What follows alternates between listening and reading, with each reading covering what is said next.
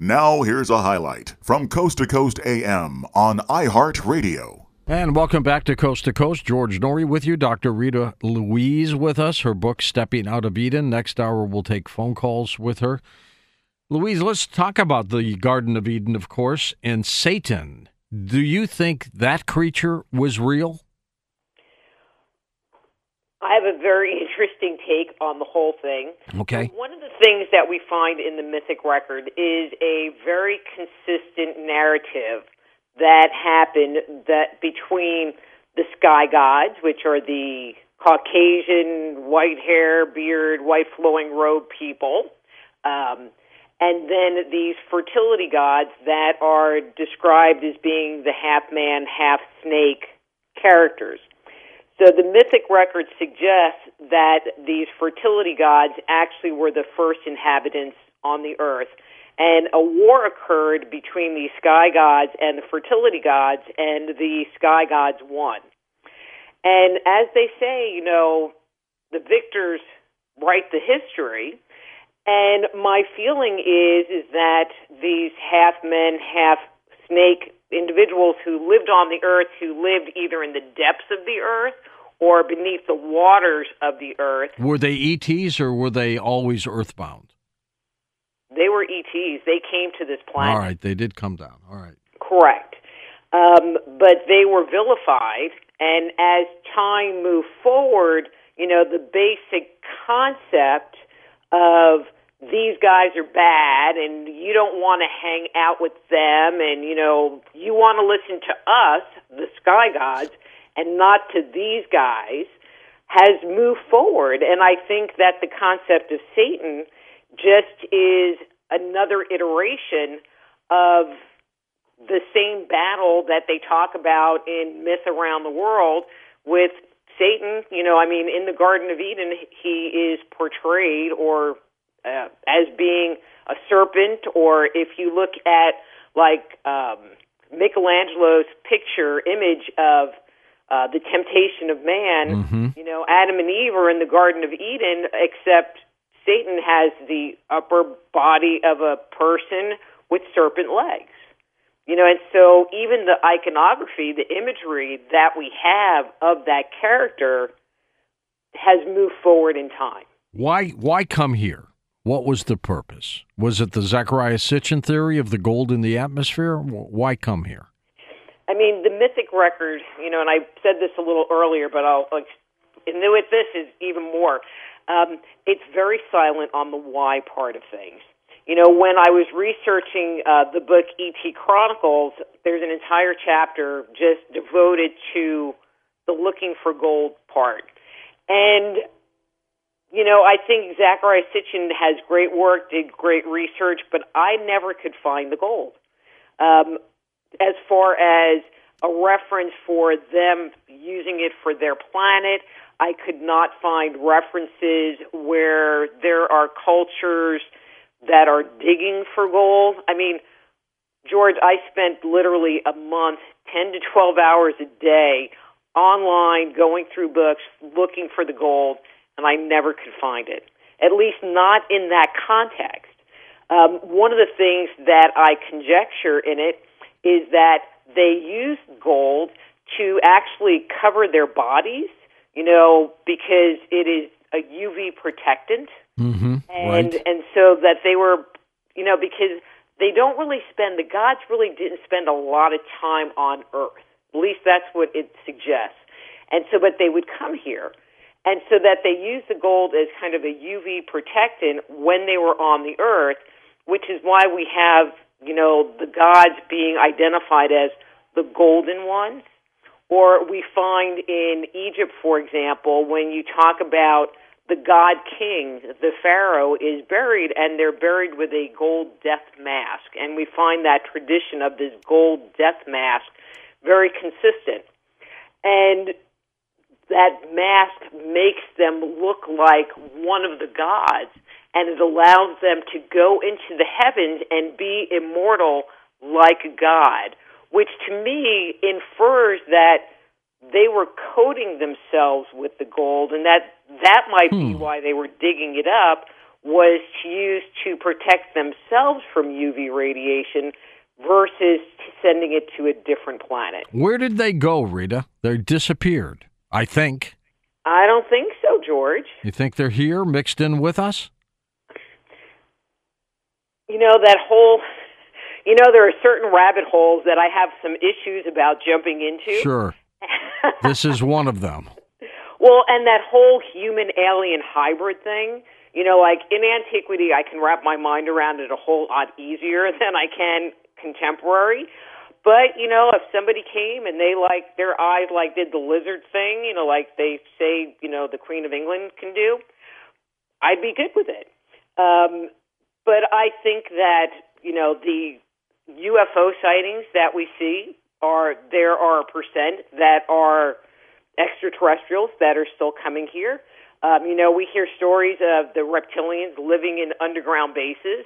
You know, and I would correlate the reptilians to the half man, half serpent gods. I mean, if you think about that just verbal description, half man, half serpent or lizard, it could be a humanoid with reptile kind of skin, even though the pictures we draw of it don't look that way. Um, you know, I think that they still could be here on the earth. Again, some of this is like rabbit holes that uh, you know I don't like going down.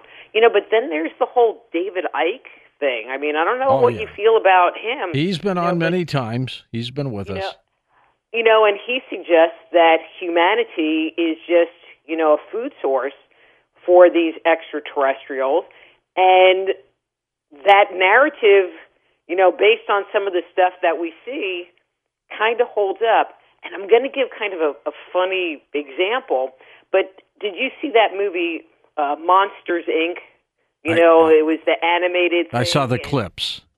you know, and so basically, you know, it was an animated show movie. It was actually pretty fun, and the monsters would they had a machine so that they could get into the closet of little kids, and in the middle of the night they would open the door and scare the little kids so that they would have a fearful emotional response. And from that emotional response, they would save that energy, and that's what powered their city. And Interesting. so it was it was an industry, and it kind of makes me wonder because we are moving into, and we have been, we society makes us be fear based. You know, Oh, and sure, of as weird course. stuff happens. You know, you have building or planes crashing into the twin towers. You know, we have these traumas that happen, just make us more fearful you know, uh, agriculture got us to move into cities, and so there's the dynamics of massive people living in cities. You know, that brings up more fear because you have more theft and murders and and and stuff going on, and so that's another possibility of what's going on. You know, and there's a certain level of confusion. Um, and I'm going to use the Sumerian name. I'm going to use Enki because I think people are familiar with that. You know, Enki was one of these fertility gods, the half man, half serpent kind of character. You know, suggested as being the serpent in the Garden of Eden. And he is identified as being the creator, the genetic engineer of humanity.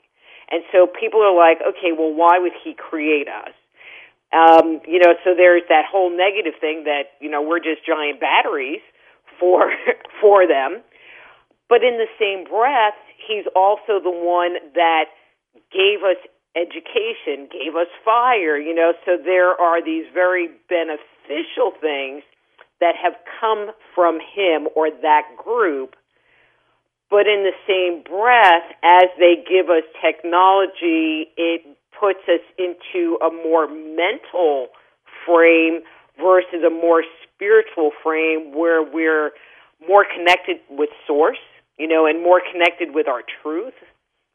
So it, it's a little bit of a conundrum of what the reality is. Uh, the mythic record doesn't tell us, and it would be really nice if, you know, one of these extraterrestrials that are hanging around here would just, you know, fill us in.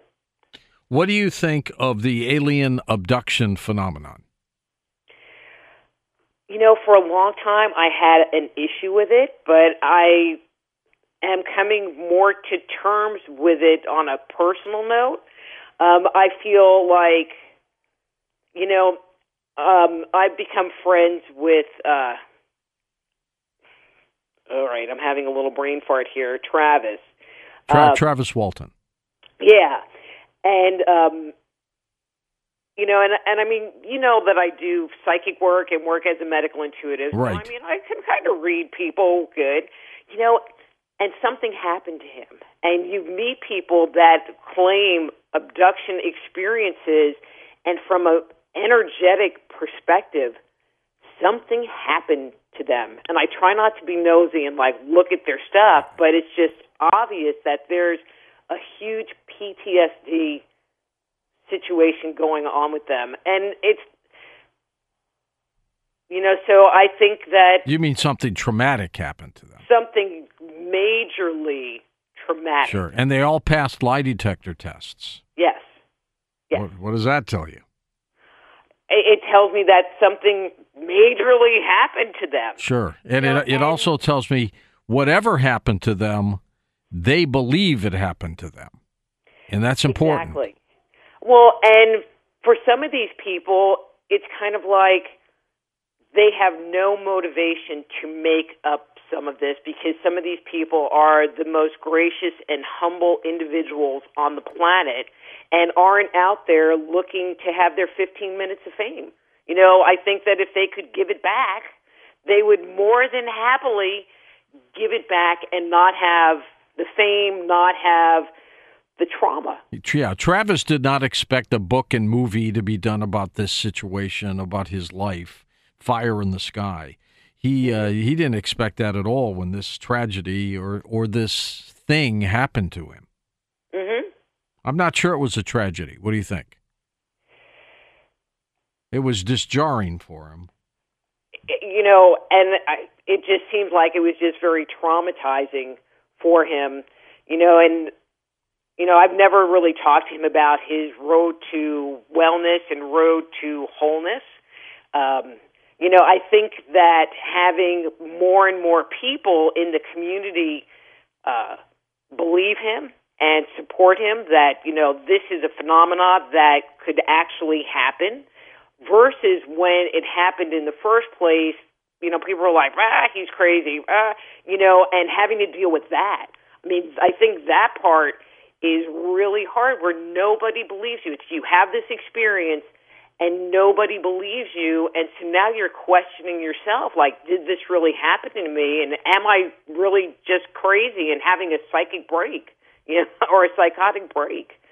And so it makes it so that you can be more comfortable in your skin and so i'm really glad that you know there are people out there that share their experiences with people you know i know that there's a number of different groups for experiencers you know, and I have to tell you, you know, ghosts I've seen. I've never seen a UFO.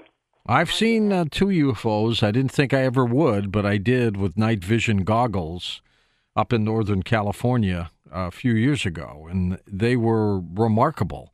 They were very small, but they made 90 degree turns. They stopped, they kept going way up in the sky at night with night vision goggles.